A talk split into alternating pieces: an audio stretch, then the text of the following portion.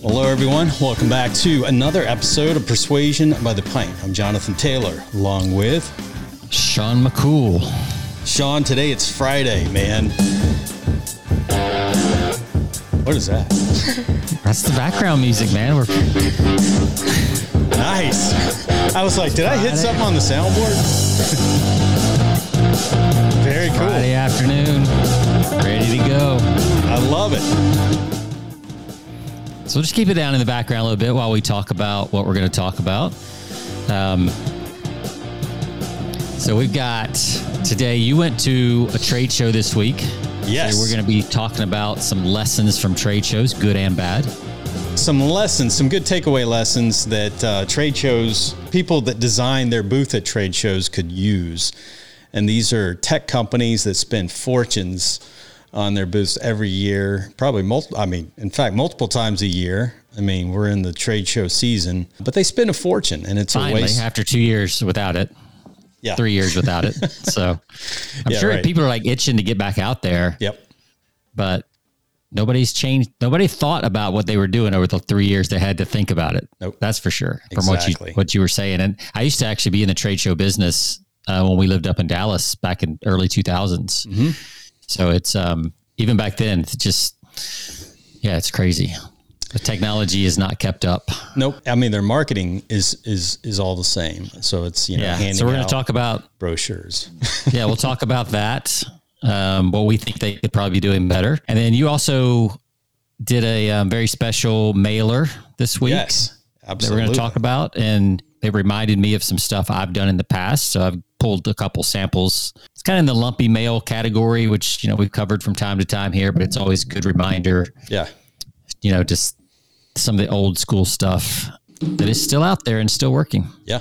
Absolutely. I'm excited to hear if you've gotten any more feedback from that. We can find out. Yeah, I've moved a couple of levels since this letter, this tailored sales letter. It's nothing original. I actually pulled it from Chet Holmes' book, The Ultimate Sales Machine. nice. And uh, so there's some really good lessons in that. One of the best sales books ever, probably Yeah.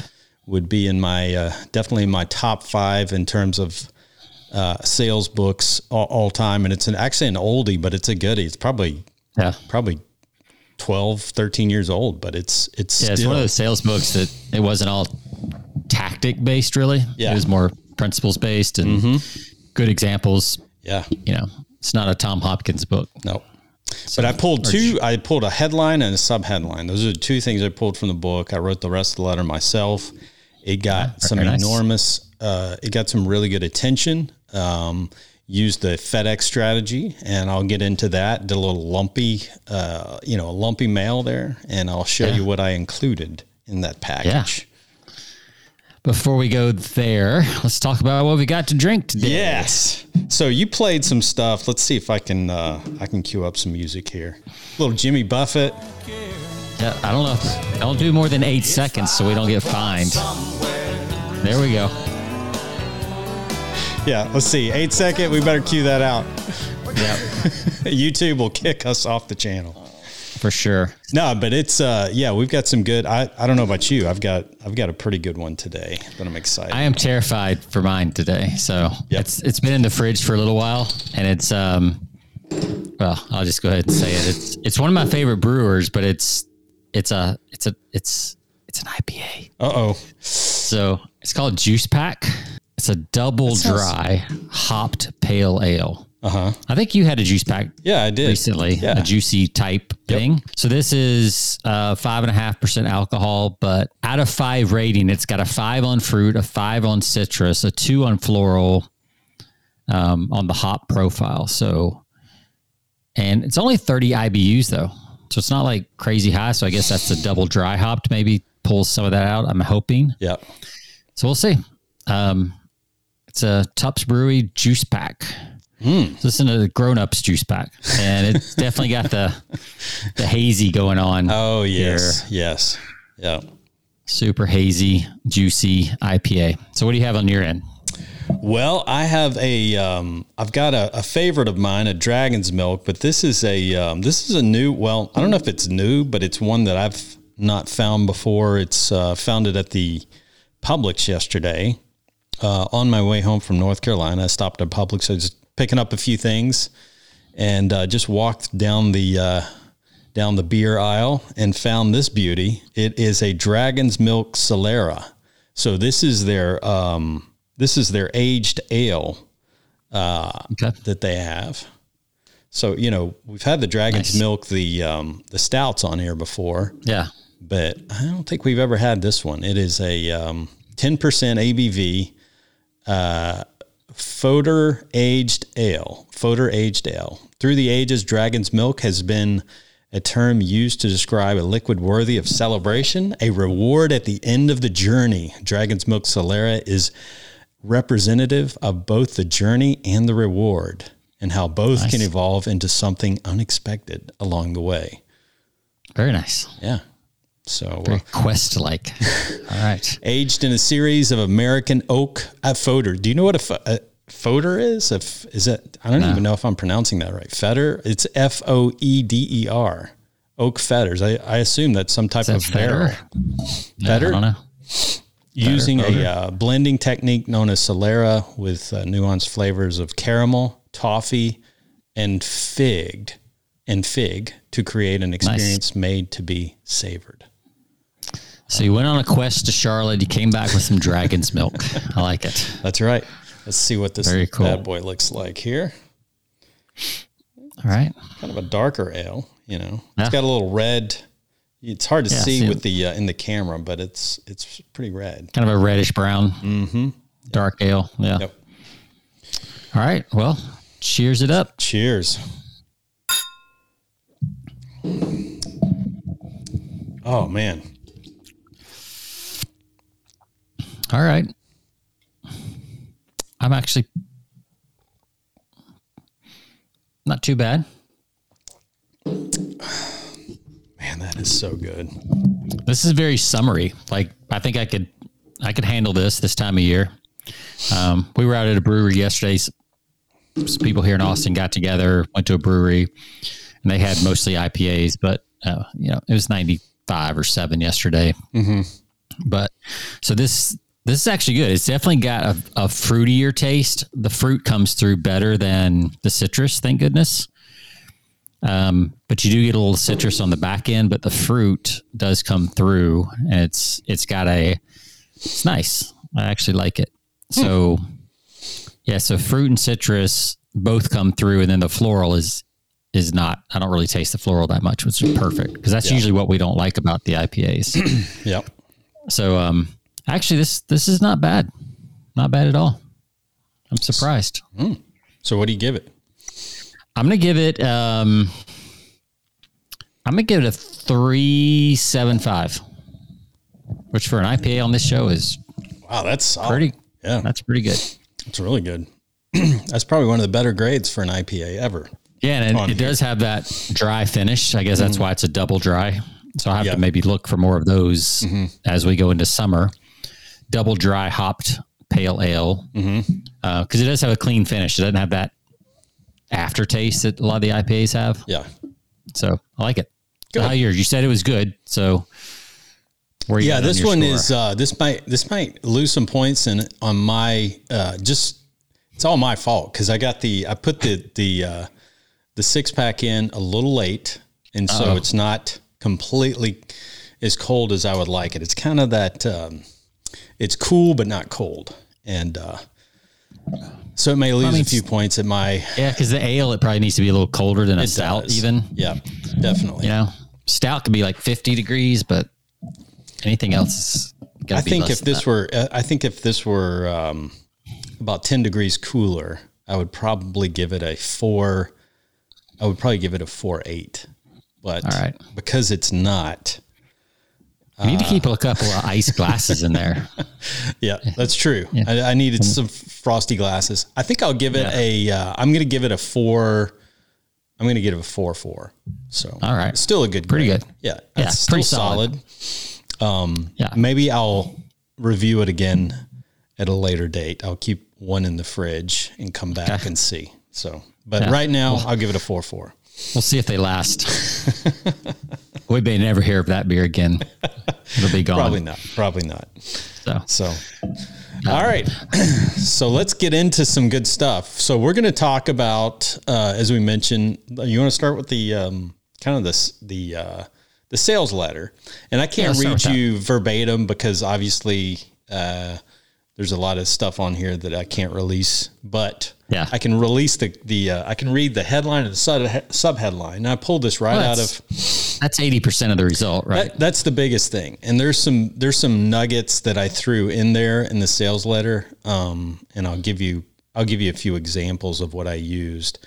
But this was a um, this is a large uh, you know prospect that I've been working on for the last six months um, through uh, some meetings, follow up, direct mail from time to time. But then I got the idea from Chet Holmes' Ultimate Sales Machine on the uh, the FedEx package uh, where he Yeah. uses the the Rubik's cube, and so you can pick one of these up. Um, you can pick one of these up. The classic, you know, everybody knows about. So this. that's the, like the that's the real deal. It's not like a knockoff Rubik's cube. That's the No, real it's deal. the real full deal. size. Yep. Yeah, and he talks cool. about getting some of these in the book. He talks about getting some of these like from China. You can get several of them, and those are more for like mass mailings. For what I do, I like to use the original because, you know, I'm not sending out you know thousands of these letters. I'm trying to really hone in. It's like sniper. You know, I'm not. I'm I'm not using the shotgun approach. I'm using the sniper fire approach, where I'm like laser focused on one So can you reveal about how many people, just to give people an idea, how many people you sent out to? Um, yeah. So for you know, in terms of companies, it's zeroing in on on you know a handful of companies that I send these out to. But these are uh, you know Less these are twenty five. oh yeah yeah these are Yeah. this is less than twenty five. So Yeah. So I just want people to have kind of a perspective. Like this is because you know by the time you pay for the Rubik's cube and the FedEx and this and that, you know it. You know, you yeah, I mean you're you're going to spend total out the door? you're going to spend about a hundred bucks, you know, and that's some of that's just from the FedEx expense. Yeah. Um, you know that you're you're, but I mean, if you're looking at a half a million dollar yeah, you know piece account. of business that um, you're looking at landing, it's a small price to pay for. You Well, know, what's getting in the crazy is like I've got a client right now that we're working on. We're doing like a video series that people opt into, Mm-hmm. and it's costing us because of the niche they're in. It's costing us twenty three to twenty five dollars per email yeah, just to get an email. So as as online ad expenses continue to rise, Mm-hmm. stuff like what you're doing here and we're showing here actually is getting more and more right. in line with anything else you'd be doing. Yep. Because you're going, you know, you're going to get to the right guy. Oh, no doubt. Because I've tar- Right. not only do I know who the person is, but I also am FedExing it where they have to sign for it, so I know that it's been signed for to deliver. And the And gatekeeper yeah, the gatekeeper's not typically open the FedEx packages. No, no, they're not going to do that. And they're going to make sure it gets to them. Anything that comes FedEx, people are just going to make sure it gets to that person. They're not going to throw it in the trash. Especially on their chair when they come back into the office, not on the desk. no, exactly. Be in the chair. So yeah, and it's in a box too. So you got to get something. Obviously, I took this to um, FedEx and they slide it in, along with the letter and some other, um, you know, some other pieces in there that I included. But let me read you uh, right off the top my my headline for this. It says, All right. and this is straight from, I you know, I'm I got to give credit where credit's due. This is Chet Holmes stuff right out of the Ultimate Sales Machine. I recommend if you don't have the book, get it. It's worth every penny and worth your time in reading it this weekend. Um, it says this Rubik's Cube has more than 4 billion possible combinations. Fortunately, there are only three that you need to worry about when it comes to deciding on a reliable uh, supplier, right? So that was my, the sub headline is Fortunately, there are only three that you need to worry about when it comes to deciding on a reliable supplier. So after that is when I address the letter.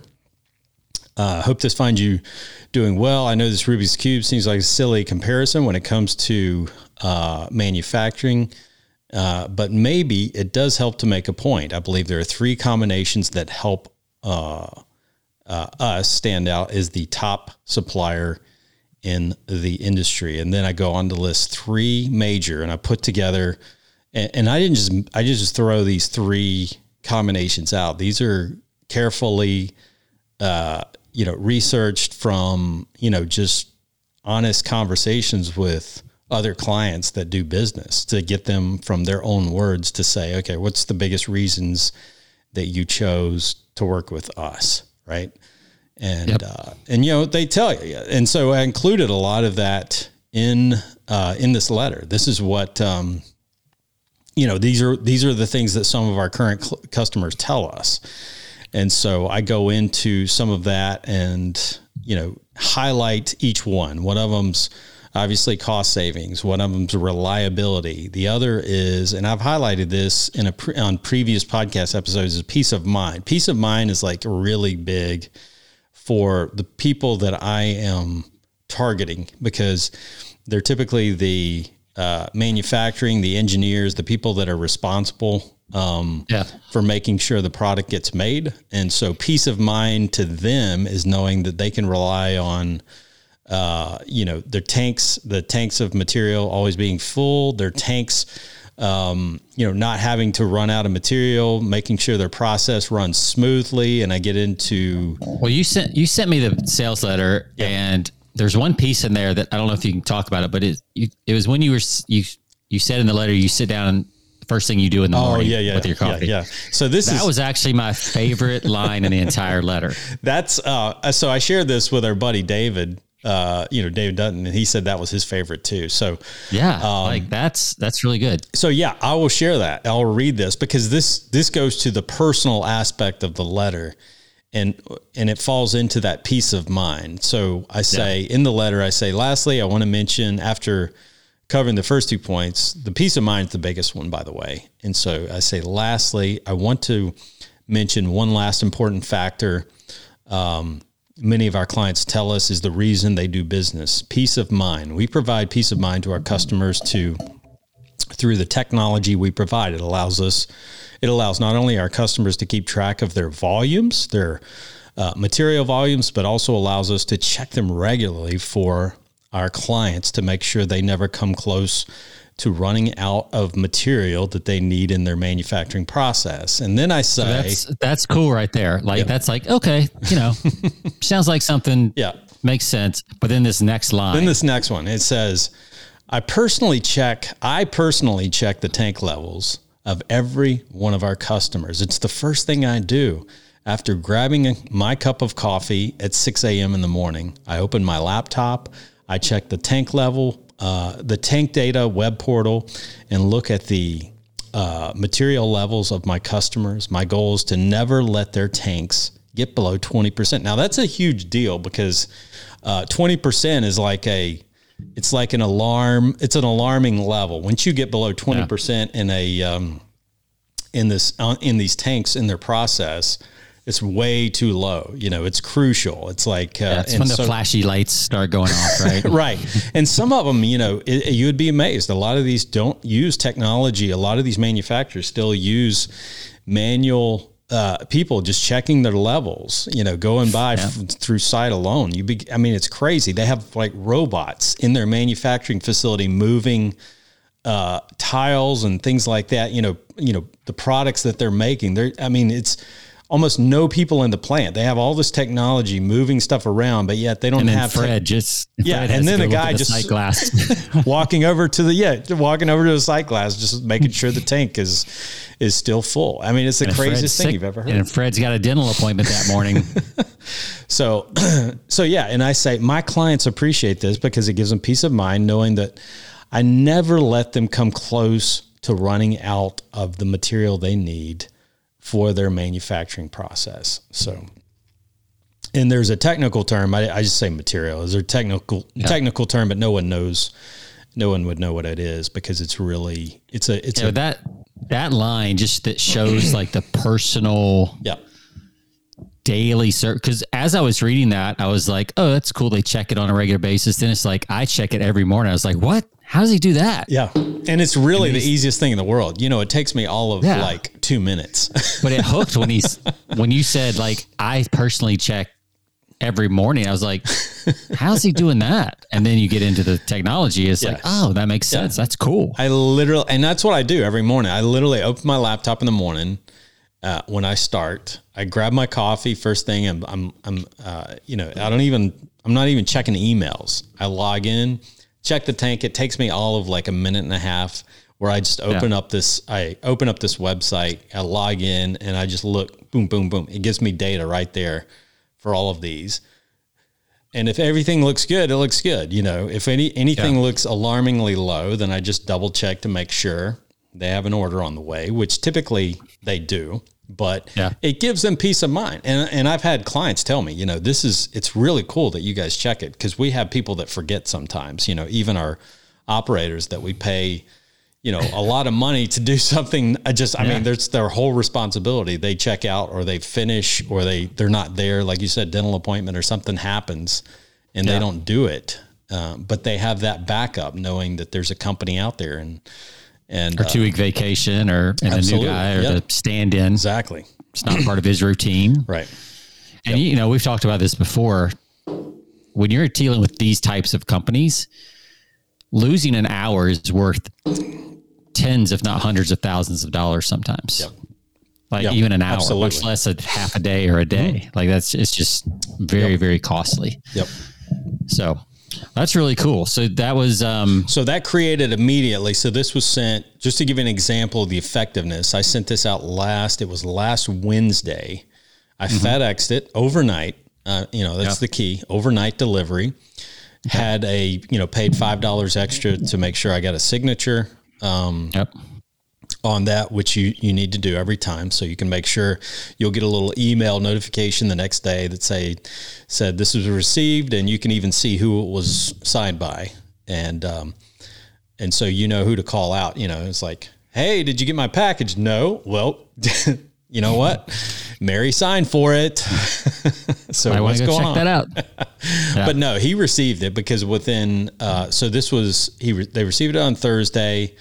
Um, Monday, I received an email requesting from this company. It wasn't from the person that I sent it to. It wasn't from the person that I sent it to. It was from their purchasing manager that said, "All right, send me I've final. Been told. Send me send me the final. Yeah, he was told the purchasing manager could care less, but obviously the purchasing manager was contacted by the guy that I sent this to and said, "Hey, you need to get pricing from them so we can make this happen." So, um, yeah. so I sent. And that's, I mean, that's a lesson right there, right? To if you can send a level up, not all mm-hmm. the time, but like and then you get the re- recommendation from above right. to the guy that you normally sell to. Absolutely. Yeah. I mean, there can sometimes be some resentment in that, mm-hmm. but more often than not, it, it's a no, so much easier sale to make. Absolutely. It's just so much easier because this, if I had approached the purchasing person alone, uh, they wouldn't care. All they're looking at is they're looking at numbers, right? Yeah. But you get the attention of the guy that keeps track of, you know, so much the the process, the manufacturing process, and yeah. and what it costs for them to do business every day, and what it costs for them if they don't have if they're shut down the numbers. Mm-hmm. see you know purchasing people don't care about that. They they're just looking at the price but they're not looking at the numbers where if they run out of material they're shut down for you know 6 hours. I mean that costs a lot more than you know yeah. you know the pennies or you know yeah. the few cents per pound that they're saving or whatever. So it's it's much bigger. So you got to sell on value. That's the thing. You say you always sell on value and we know this. We you always sell on value not price but you sell on value to the right people and then they dictate to the people that you know that are responsible for purchasing say listen you need to get the final price on this make it happen and uh, so I got that email, sent it over to them, and uh, we're in the process of moving moving forward. So um, not finalized yet, but I, I, think all indications are that we're, you know, this is business that uh, that it looks like I'll be I'll be winning. So that's cool. Well, let me give a um, let me give a smaller scale example for people who may not be in industrial distribution yeah. or right. yep. industrial sales, that type of stuff. Um, so as a freelancer, I went to a job fair one time for copywriting this has been a while, but mm-hmm. and I was looking for kind of the same thing. Everybody else was kind of bringing their little sample pack and you know some right. paper clip together samples. Yep. Um, because this was like 2000, 10 or 12. So not everybody was had online portfolios and everything else yet. Um, so I got together like a really shiny envelope from like Uline or one of those shipping places, you Yeah. know, Yep. with one of the like a bright colored Yep. envelope, stuck my samples in it, and then I put a cover letter on it, and then I put a pair of dice. I love that. Yep. so this one pack was like has ten dice, so that was five packets. You know, just for probably ninety nine cents. Oh yeah. I got them, Easy. and uh, and the headline I don't remember exactly what the but the headline was something like. Why roll the dice on your next copywriter? That's You know, perfect. and it's just instantly it Instant. sticks. So right. and this is something I think that's key. So when you follow back up, just like you did, Mm-hmm. or you know, you will with the rest of the people too. Yeah. When you mention the package, they know exactly who you are and which which you know package they're talking about. Sure. because you said I'm the guy that sent you the dice in the packet and said don't roll your dice. They're oh yeah, that was Yeah, great. Yeah. Yeah.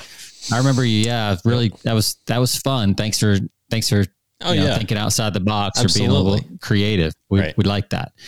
Um, so they remember that kind of stuff when you do it, Absolutely. and so you can use that as a freelancer if you've got like a target. Again, go back to um, the ultimate sales machine. Yep. Kind of learn how to find your list and all that kind of stuff, and and you know how to identify your people. Yep. Um, All kinds of things like that out there are are so cool. There's something about the Rubik's cube that I love, and and I picked like Yeah. you can pick these up at. So I stopped at a Walgreens and picked picked a few up for like they're like f- uh, five or six dollars a piece. So that's a small Yeah. price. I mean, very little money that you can find. It won't die. Rubik's cube just won't die. It's been around no, forever. it, it won't. And here's the cool thing: it's sticky because yeah. um, you know, it's not something people kind of toss away, but it's a puzzle. Right. So it keeps people kind of engaged and sticky. And every time he, you know, he plays around or he hands that to uh, a grandkid or whatever, the guy or a kid, you know, or you know, he's like, oh yeah, that's the uh, that's the Rubik's cube that I got from you know from Jonathan. So it's Yeah. uh, what are the chances that thing's going to be sitting on his desk when you go visit him the next yeah, yeah, first time? Like it'll be sitting on the corner of his desk. it, it sure not- will. Yeah. If not So- like right there by his phone to fidget with. And see, the, this the one phone. right here even has a little base that little you can stand. set on. Yeah, it's got a stand with Rubik's. This is the original Very cool. that you can put on your desk. So it's got the little uh, platform for it. Nice. So, and one other thing that I, I've used in the past is I've, I've just gotten some of these like while you were out Yep. things. Mm-hmm. Oh, that's cool. And you just go ahead and fill it out, almost like a lift note. yep. and you stick it on top of your cover letter Mm-hmm. and you just put your name and information, then a quick message. Hey, you know, we weren't able to meet in person, so I thought I'd do the next best thing and Yeah. you know, send you whatever, something like that.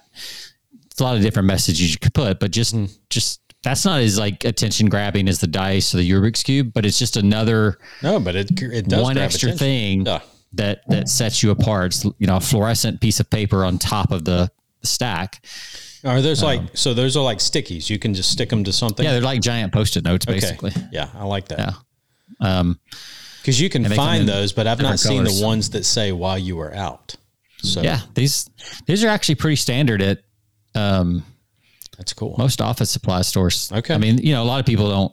I guess they're probably not as as uh, common as they used to be since people get emails and chats. Mm-hmm. Well, and I'll take really- those, not like that with the message, not while you were out, but I'll I'll Yeah. take some of those stickies, and they look like mini uh, legal pads, you know, Yeah. the sticky notes, and I'll sometimes stick those and get a little flare pen and write a little message on a package that I may be sending out to, you know, sending out to someone specifically. Hey, you might want to check this out, or just want to, you know, write it like a little personal message across there. But This is one of the little places Yes. that is kind of cool. You can find uline.com. It's Oh, a shipping supply. And like, here's, they're called glamour mailers love those. and they come in shiny colors. Yep.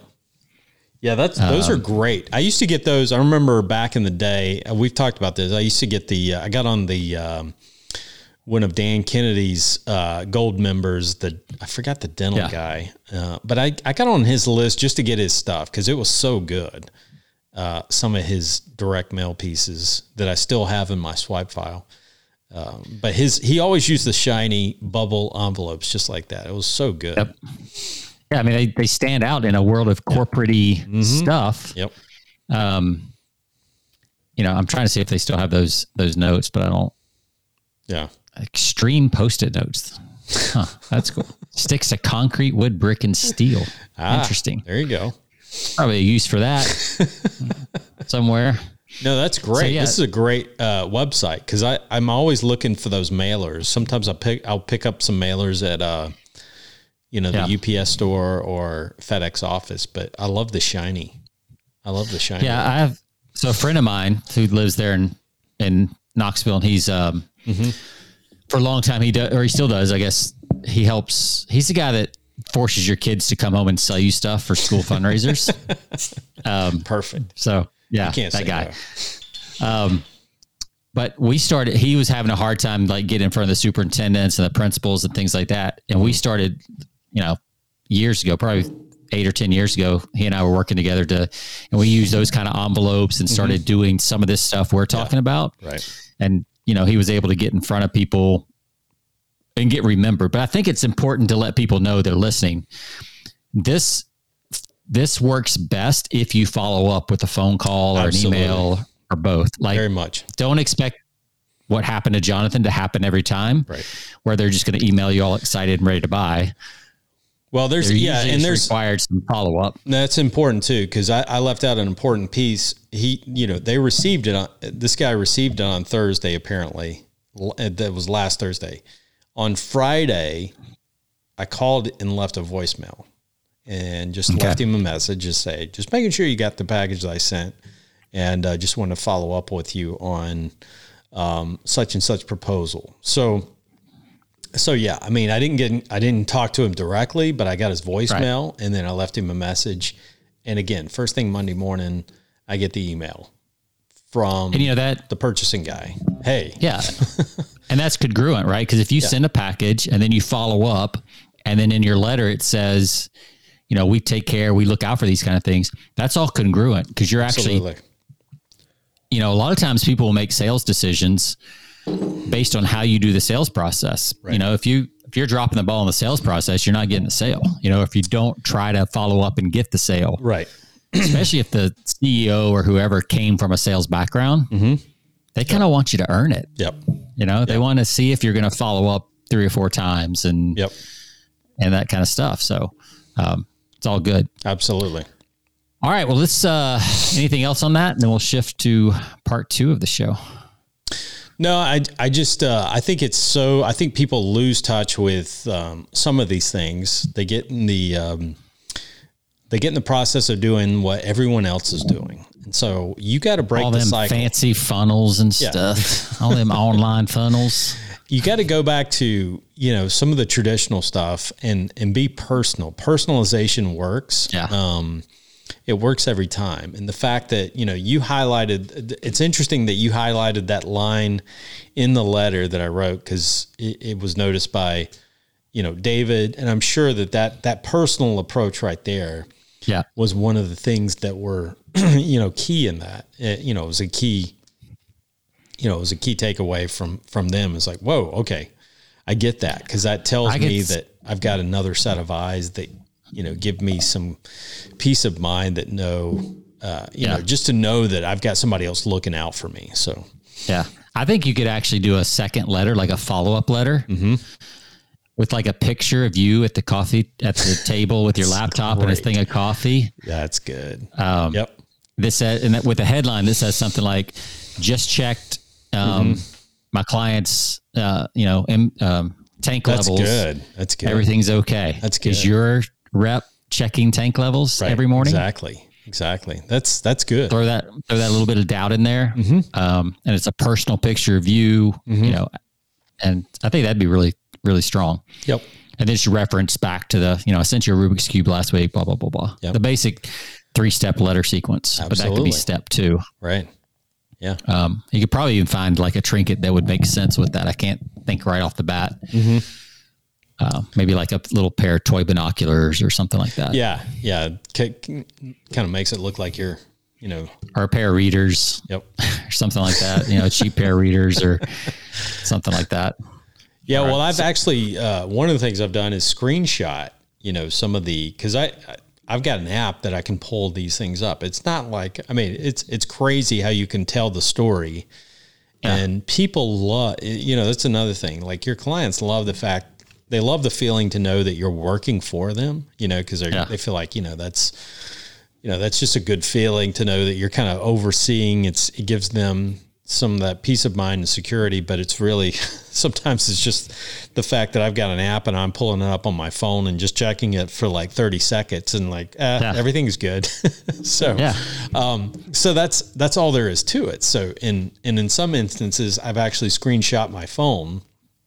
You know, obviously, you know, uh, wiped out the names of some of the uh, some of the clients that are on there because I don't want to I don't want that up here. But yeah just to give them an example of what that it, what it is because yeah. a lot of this is technology they can use themselves and they don't right. they don't have it available so um, so yeah it's uh, that's cool well let's talk about your trip to charlotte and yeah. go into a you know is this your first trade show in, in a while or have you been to a couple more you've been to a couple more yeah i, I was recently i was yeah, I was at one in Atlanta, and uh, it was more of a networking. It was a uh, an association networking event in oh, late right. back in April.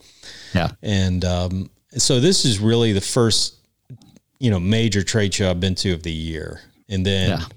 we're starting to get into the trade show season. So from this point on through usually in, into the fall is when we see a lot of them. I think they kind of take a little hiatus during the busy yeah, months of the summer. summer. where everybody's on yeah. vacation, and then they kind of I think September, October is yeah. September, steam. October is crazy. So I'll yeah. be at I'll be at a number of trade shows just in the month of September and October. Um, but you know, this one was the first big kickoff to one of the industries that I serve, and it was in Charlotte, North Carolina. But you know, I we talked about this. It was it's it's so interesting when you walk in to see.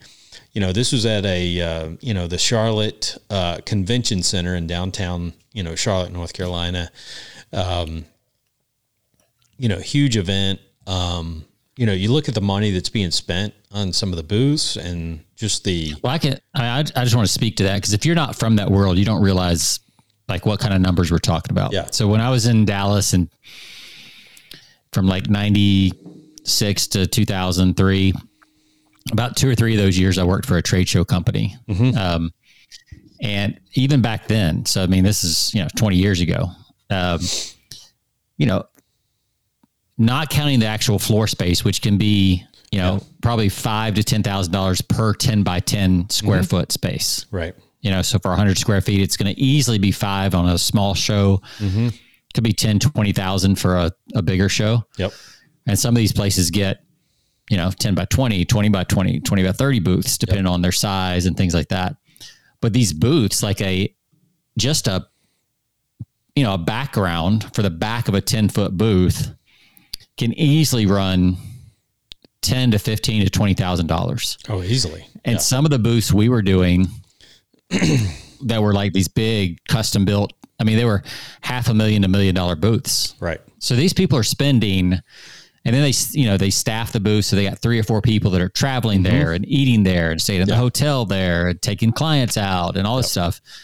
Um, you know, so they're dropping easy 50 to 100 grand on one of these shows. Easy. Yeah. And that's a, that's an average to small size mm-hmm. booth. Um, so if you take that and like you think people would want to get an ROI off that. but what do you notice when you go to these shows? They're not getting a return on investment at all. Um, people walk by their booths. I mean, they're you know, we've talked about this. They're doing the same thing that they've done for the last, you know, 40 years in trade shows where, yeah. you know, at, at the most, they're maybe scanning people's badges, you know, with QR codes, but even that, most people don't even care for that. And I think they've even got lax, their, their, their representatives actually gotten lax on that. I, I had very few people when I'd walk up to booths you know, asked to scan my the QR code on my, uh, you know, on the badge that I had. you know, it's yeah. like, um, So there's like handout, you know, they've got the handouts, you know, the, you know, the, the squeeze ball or the pens or the, um, Yeah. you know, um, you know, the USB, uh, you know, drives or whatever. It's just, I mean, it's just, it's really bad. It's, Yeah. you know, and I thought about, you know, I've been reading, I was reading this book um, this week, and it's it's a book I've had, but it's called. I was telling you about it before the show, "The Secret Sauce."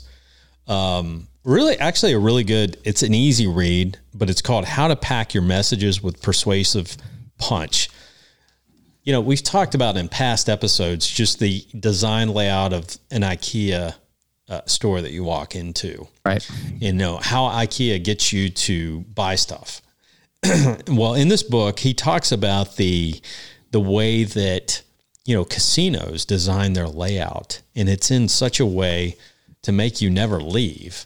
And once they've got you in there, that you're going to be spending money, right? I mean, because what are the, what's the one thing you'd be surprised? You know, people more money is spent at the uh, the slot machines than any other you know, you you think the blackjack tables where the you know a big chunk of the Right. money's made, right? It's it's or made or lost, but it's actually the slot machines, the penny slots, or the you know the the you know the low money where people are just kind of you know pulling the lever, pulling the lever, or just going one one time after another because that that adds up. People are Well, it's it's also kind of hypnotic, right? it is because you're just like you get a rhythm going.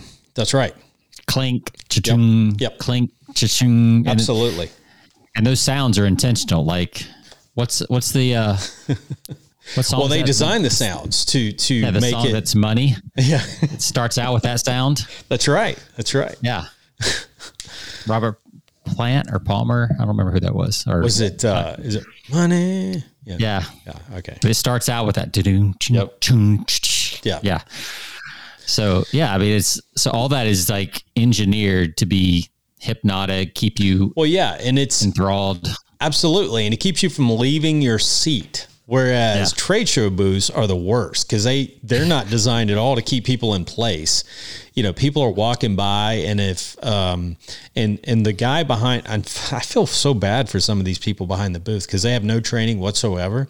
You Yeah, walk by their just- booth and they just stare. They they like look away or they stare at you and they don't know what to say, and you're looking at their stuff and and they're like. um Or they do Just- the they do the nod like, "What's up?" and they and the and the thing that they say typically is just let me know if you have any questions, right? And it's like, oh, that's terrible. you're just shaking your head, you know.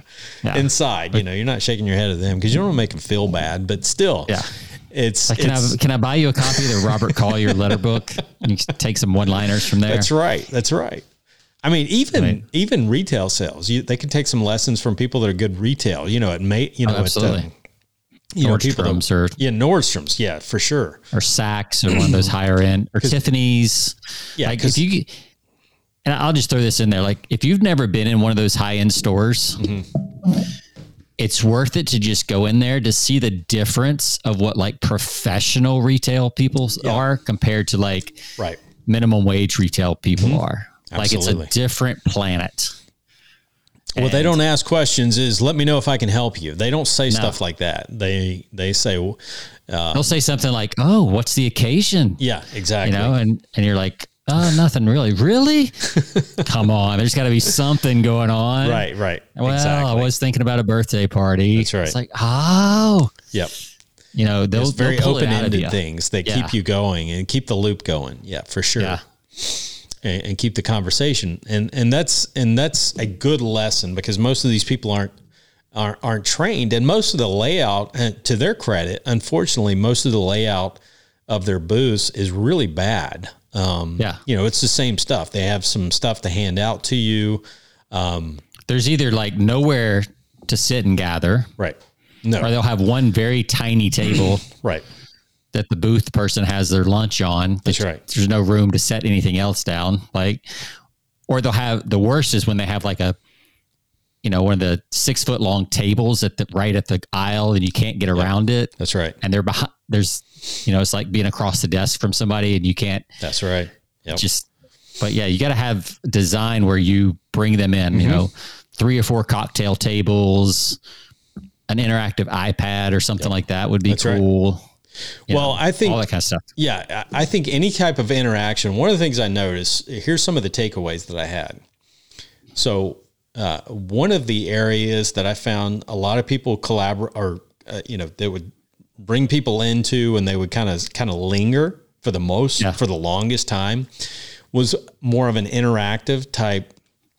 It was kind of a testing where they would test like these uh, these composite structures, you know, Right. and they would test people, and people could bring in these structures, and a lot of these were students from different universities. But it it, it was interesting. It was it was kind of that uh, fascination appeal that people would kind of walk up and they just kind of watch, you know, Yeah. and they would see, you know, at what pressure that it took to, you know, crush, you know, some of these parts that were made, Yeah. you know, and so those are kind of interactive type, um, you know, things that kind of are mesmerizing and addictive. Enter- I mean, just entertaining, if nothing else. I mean, Right. you're walking around a giant floor. yeah.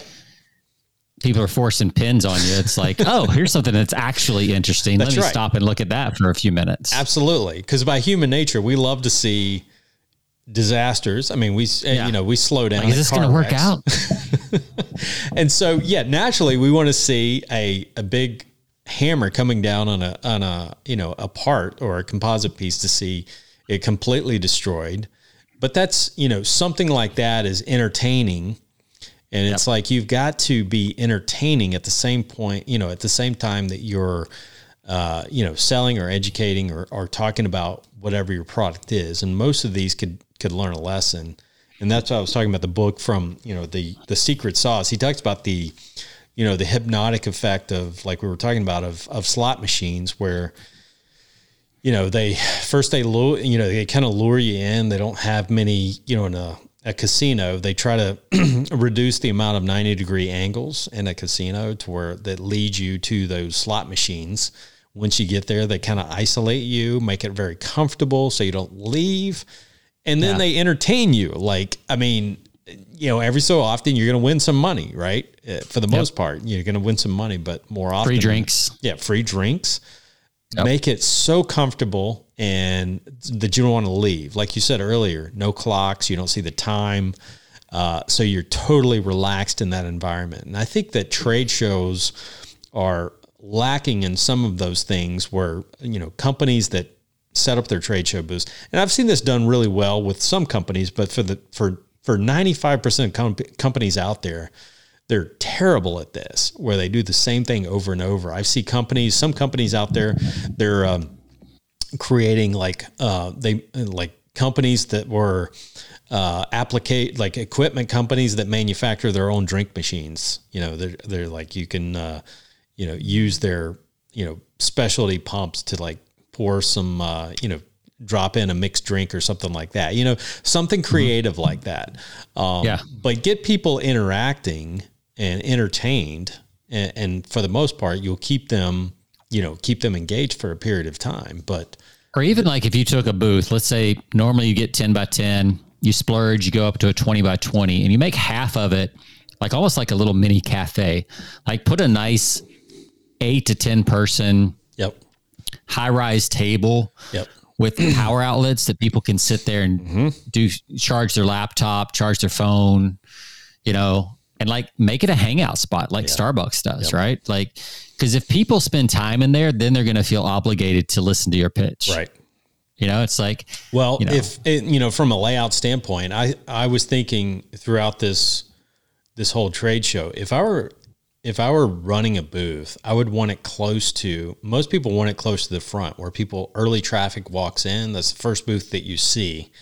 Yeah. But I was thinking, I wouldn't mind having it close to the rear because that's where all the concessions are, right? And the that's when- restrooms and yeah, the restrooms yeah. and concessions were at the rear.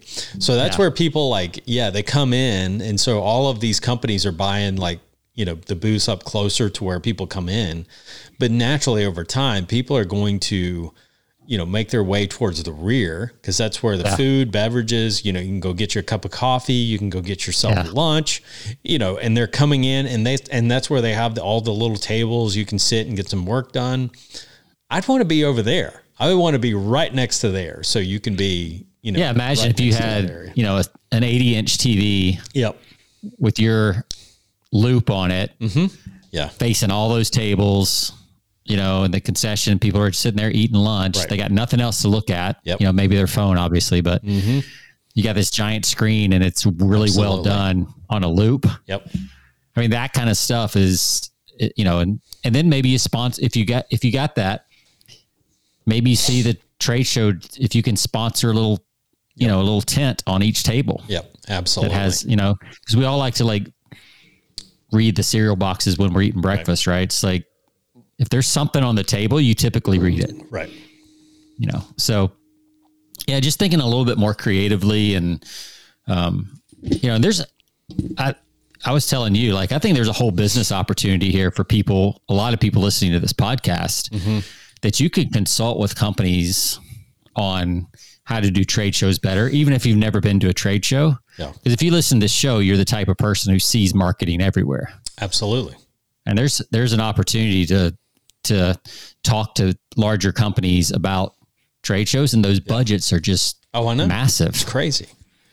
And You know- if you could show them how not and we haven't even talked about like pre-event marketing, you know, post-event marketing, mm-hmm. you know, capturing names during the the event. Right. Like that's a whole art and science into itself Right. Um, that most companies, even these Fortune 50 and Fortune 100 companies aren't doing. Right. Absolutely. They're not they're not doing a good job capturing names. They're certainly not following up. They think their sales team is, but they're not. They're not. I mean, not. Uh, just, they're not because you have to have contact information and and typically that's how you know you you scan you know p- most people have a badge and here's an example of my badge yeah. you know with a QR code and so they'll scan that but no one was doing that at the show you know people are kind of burnt I guess I don't know people are burned out from that but most of And their they've people had three years off. I don't know why they're burned out. I don't get it. I, they weren't doing it. So they weren't capturing names at all, but they were handing you information. And uh, trust me, I come away with a lot of, you know, information that I stuff into my satchel that Yeah. sits on a desk or sits in a corner for maybe a week or so. And sometimes probably, and, and then it eventually goes in the trash. So it's Yeah. a waste of time, you know. Uh, eventually, you know, if you're not following up, if you're not capturing those names, um, you know, you're you're you're wasting your time. Here's another thing I noticed um, that I thought was really good, um, and this is more not so much in capturing you know your information as a as a prospect, but from a branding standpoint, I thought this was pretty good.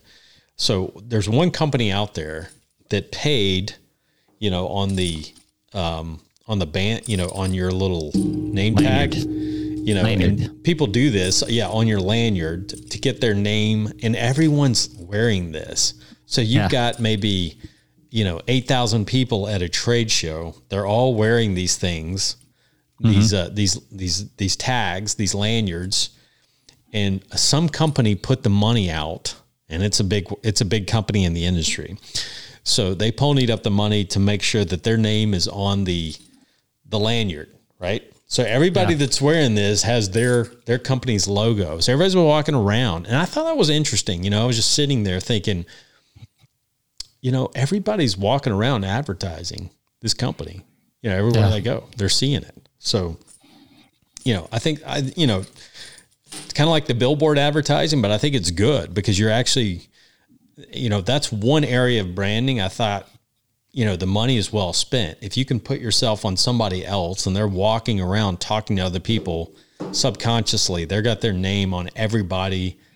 You know, yeah, it's- it's literally. at least familiar when you go see it again. exactly. But my guess is that that anytime you do a sponsorship of any kind at a trade show, Yeah, you're going to get the list of all the attendees. absolutely. Yeah, That's part of the sponsorship package. right.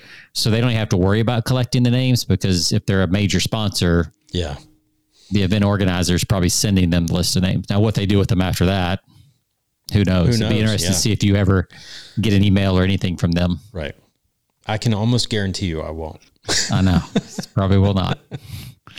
Just sad. Yeah, it, it is. It really is. But um, but anyway, that's that's a little. In, it's it's interesting to see how things never change, but also reading that you know, there there are companies out there, casinos who really are in the business of making money on a regular basis. I mean, that's you know, Yeah. they bring you in. Well, it just shows the opportunity.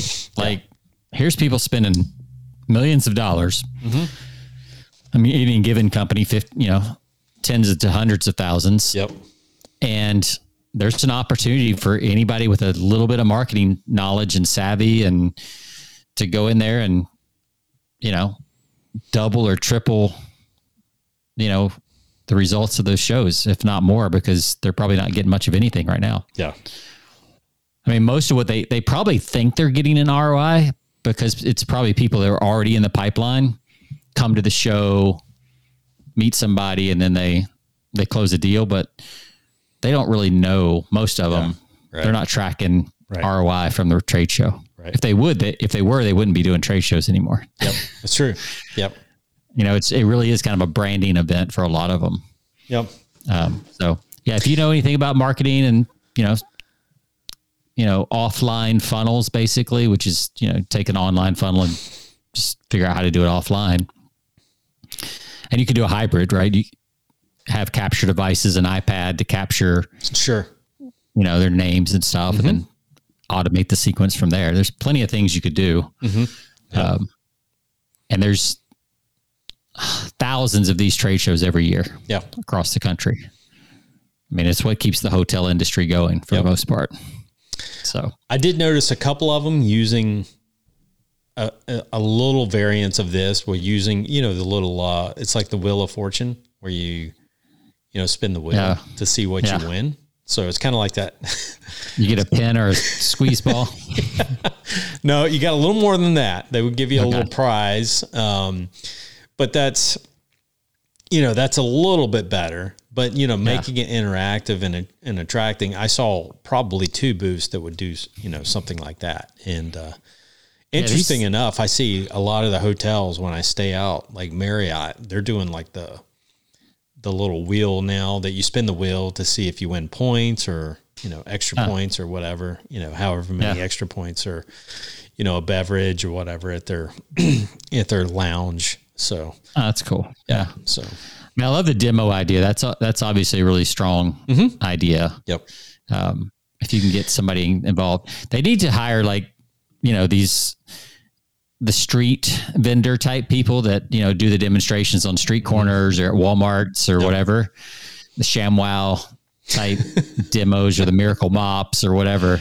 Like that's the people they need manning their booths. yeah, yeah, You know, that's right. um, but no, not going to do it probably for a while. So yeah. might have to go look for some clients out there. All right, last well, take any- la- the last takeaway I would say is here's a thing that uh, you know it's always amazing to me when I go to these some of these trade shows, especially these industry specifics. A lot of them know about my podcast, so you know you walk up to people that you've never met before, and then you wear a like, t-shirt or anything like that with the podcast on it? uh, you know, I went with a. It was more of a bl- uh, just like a black shirt, no Yeah. logos or anything, and I was wearing some really standout uh, light blue pants. You know, it was like University of North Carolina baby blue, man. Ah, let's see. Yeah, I mean, we were in North Carolina, so I was got to Yeah. I got to wear the I got to wear the baby blues. But uh, Yeah. no, I was kind of like uh, very casual, but I did stand out a little from everybody else. I didn't want to dress up, you know, I didn't want to look like the you know typical trade show uh, goer Khakis who's and- wearing the khaki pants and the the polo shirt or the button up Yeah. shirt or a uh, sports coat or whatever. Uh, I wanted to go a little bit different, and so I think I accomplished that. And um, but you know, you know, I've got my composites weekly because that's what showed up on my name tag, and so I'm walking around, and they're like, "Oh, I know your show." You know, it's like cool. You know, so you're kind of like, it's always fun to go to these events because you're like a mini, you're kind of a mini celebrity in your Yeah. uh, in your industry. So Yeah. they know all about you, and and and this was kind of like not the biggest, the big, the biggest show in our industry is coming up in, uh, you know, October. That's out in California, and that's where you know the industry will set me up in this huge, like upstairs in a media room that's right above the uh, exhibit trade show, and uh, you know, I'll just bring people up to the um, the media room. You know, interesting enough, people are really comfortable. A lot of these companies are really comfortable coming up to your. They don't want to be interviewed at their booth at their location because it puts them on. Uh, they're kind of in a defensive mode. They're a little, Yeah. you know, they don't like they don't like that. It puts them in an uncomfortable situation. But you invite them up to a media room where you sit down, you got chairs, and you got a microphone in front of them. They'll they'll do that every day. So you Yeah. know, I've got that. That's interesting. yeah, I I know. I always find that fascinating because it's like they're caught off guard if they're at their uh, if you you know ask for a quick interview at their booth. Most of the people Yeah. don't want to do that. Some of them will agree to, but most of them don't want to do that. But if you Yeah. invite them up to your area, like in a media room or set up a separate location, they're like, "Yeah, I'll do that." You know what time? So, um, so anyway, I'm doing that later. You know, as a strictly media only in October. But this one, it was more or less just walking the trade shows and talking to people. And I was like, I was like, I found it really interesting. Just some of the takeaways, just people lack of uh, marketing and lack of awareness when it comes to, um, you know, what they need to be doing to get get customers every day. I mean, it's it's just bad. People walking by their booths every day. I just, I, you know, you just take notice of these things, and uh, you really feel bad, you know, for a lot. And of it's hard to tell them they're wrong because these are like multi-million dollar yeah, of course, of course, know? and they'll and they'll say they'll chalk it up. You know, they'll come away and they'll have maybe a couple of leads, and they're like, eh, you know, it's, this is part of the, you know, our budget every year. Every year, this is what we do. You know, Yeah. and it's like no one questions like, you know, we, you know what your return on that is. A lot of times, it's Yep. just this is what we need to be doing. We need to be out there and exposing ourselves to, you know, this industry. But Yeah. so All right. Well, good stuff, man. Uh, last of- question for the for Friday. yeah, that's right. You want to see Top Gun this weekend? I love. I want to see it. So Rachel and I are going to watch the original. We're planning to watch the original tonight. Okay. You know, because we just she was she's like, yeah, I, I want to go back and watch the original before Yeah. I watch the uh, you know Maverick. Yeah. Though it's forty years old. I know it's crazy. I remember driving my Escort GT yeah. with a cassette and the cassette, you know, you know, blasting Danger Zone driving down the road. That song is in the new movie too. Oh, is it Danger Zone? Oh yeah, man. they brought it back because it's so synonymous with that movie. oh, of course. that they they actually brought it back for the Oh, movie. so you've already seen it. no, I was oh, I've just read up uh, on Okay. and they interviewed Kenny Loggins on CBS Sunday Morning last week. Oh, okay. So um, because they're doing a you know Danger Zone out there the volleyball scene, you know, playing with Yeah. the boys. I mean, I, you know, all those scenes. Yeah, I'm sure he's on a motorcycle Yep. again some Yep. at some point. I read an article that Tom Cruise has been pitched for the last 30 years to do a sequel for Top Gun, and he's turned it down every time. Yeah. And he turned it down because the story wasn't right. So finally, he got somebody that pitched him on the right way to do the sequel to Top Gun, and he said it was interesting in the mo- in, in the uh, story. He said uh, the director or the producer that pitched him on doing the sequel laid out the story for him. He said he picked up his phone, called. I guess it, is it? I don't know if it's Universal or whoever Yeah. is responsible for it. He said we're doing a sequel. That's all it took. Yeah, Well, he's pretty bankable. So Yeah, that's if he's right. ready, then that's all you really need. That's but, right. That's all you need. When he says green light, that's it. Yeah, yeah. We'll probably. I don't know. I may wait till like next week. Yeah. Mm-hmm. Go to a weekday show or something next week. Um, probably crazy this weekend. Um, I think it will be. It's pretty popular right now. I mean, it's definitely gonna be a Gen X Yep. turnout, you Oh, know, type sure. thing. So uh, I saw an article is like this is the first like dad movie that's been out in a long time that's that's uh, Yes. that's not a superhero movie. yeah. Yeah. I know. There just haven't been that many good, just like action movie type things. No, in no, a while. re- I mean, really, we went to. I took my kids to see Doctor Strange last week, and it was. There's another Marvel movie. It was okay. Yeah, I've heard mixed reviews for Um, Yeah, sure. it's it's okay. Um, not the greatest. Well, let's uh, high hopes for Top Gun, That's right. Maverick, and uh, we'll we'll we'll talk about that next week maybe and see if we can pull some lessons out of that too. I'm sure there's a ton of good marketing lessons from Top Gun Maverick. Did your beer nothing get any better? Huh? Did your beer get any better, or did Oh, it just get worse as it got warmer? Fantastic, fantastic. It's fantastic. But I'm gonna, I am gonna save one out, revisit this at a cooler temperature because I think Okay. it's gonna get close to a five. I All really right. do. It's good. Very good. It's good. All right, well, I'll let you take us out. All right. Well, to all of our listeners, thank you for uh, being a part of the show. And uh, you can find us over at persuasionbythepint.com. You can find us on all of our podcast platforms Stitcher Radio, iHeart. You can visit us over at Persuasion by the Pint, on our Facebook group, and um, leave us a message over at persuasionbythepint at gmail.com. If you have questions, we'd love to hear from you. John, it's been fun, man. Looking forward to uh, seeing you guys next week. See ya.